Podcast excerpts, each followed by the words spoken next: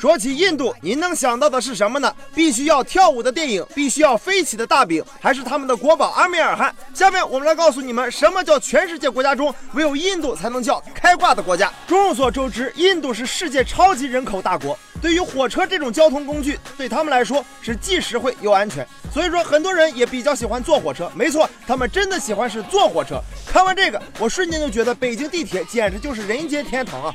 下面我们来看一下这哥们的手速，这一看就没少在家里快乐啊，不是没少在家里练，手速这块，着实令人羡慕的很。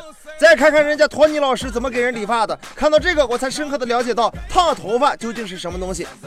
前方高能，请注意！前方高能，请注意！这是一段有味道的视频。印度这个国家其实就是全球最大的户外厕所，相信去过印度的人并不会觉得夸张，因为在印度厕所那是无所不在，因为大部分都是露天的。你能想象百分之七十的印度家庭中是没有厕所的吗？在人口密集的地方，平均一千五百人要共用一个厕所，想想看，一千五百人啊，朋友们，你可以想象一下，当你憋着要上大号的时候，一抬头前面有一千五百人在这排队，这个心情还不如。一咬牙，一跺脚，拉裤兜子算了呢。最有味道的是，印度人上厕所大部分是用手来解决的。你可以脑补一下，他们用左手擦完屁股，右手在吃饭，究竟是一个怎样的神仙画面？既然印度厕所这么匮乏，有朋友要问，那么印度女性是怎样上厕所的呢？这个问题啊，嘿嘿。众所周知，印度是个人口大国。说到人口大国，就不得不说到中国。这两个国家虽然经济实力差别巨大，但是有一个项目那真是旗鼓相当，那就是足球。只有这两个国家之间的抗争，才能吸引全球一半人口注意力。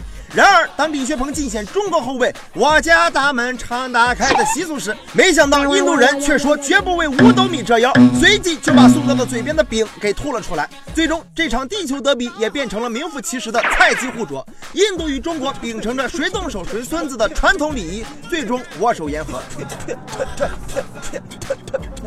各位现场以及电视机前的观众朋友们，现在迎面向您走来的是印度的阅兵方阵，他们在摩托车上娴熟的敬礼技巧，他们举世无双的方阵排列。如果不是亲眼看到，您可能真的不相信自己的眼睛。哎，我去，一辆摩托车上居然可以站这么多人，你或许会感慨，印度的摩托车质量居然如此之好，足以令人拍案叫绝。他们的阵型一会儿换成了孔雀开屏，一会儿去探索宇宙的奥秘，一会儿变成螳螂捕蝉，一会儿变成火箭飞行兵。如果您刚刚打开电视，一定会以为这是哪家马戏团的表演。然而，这种技能并不是皇家军队才拥有的，凶而有力的民间力量才是真正开挂的基础啊！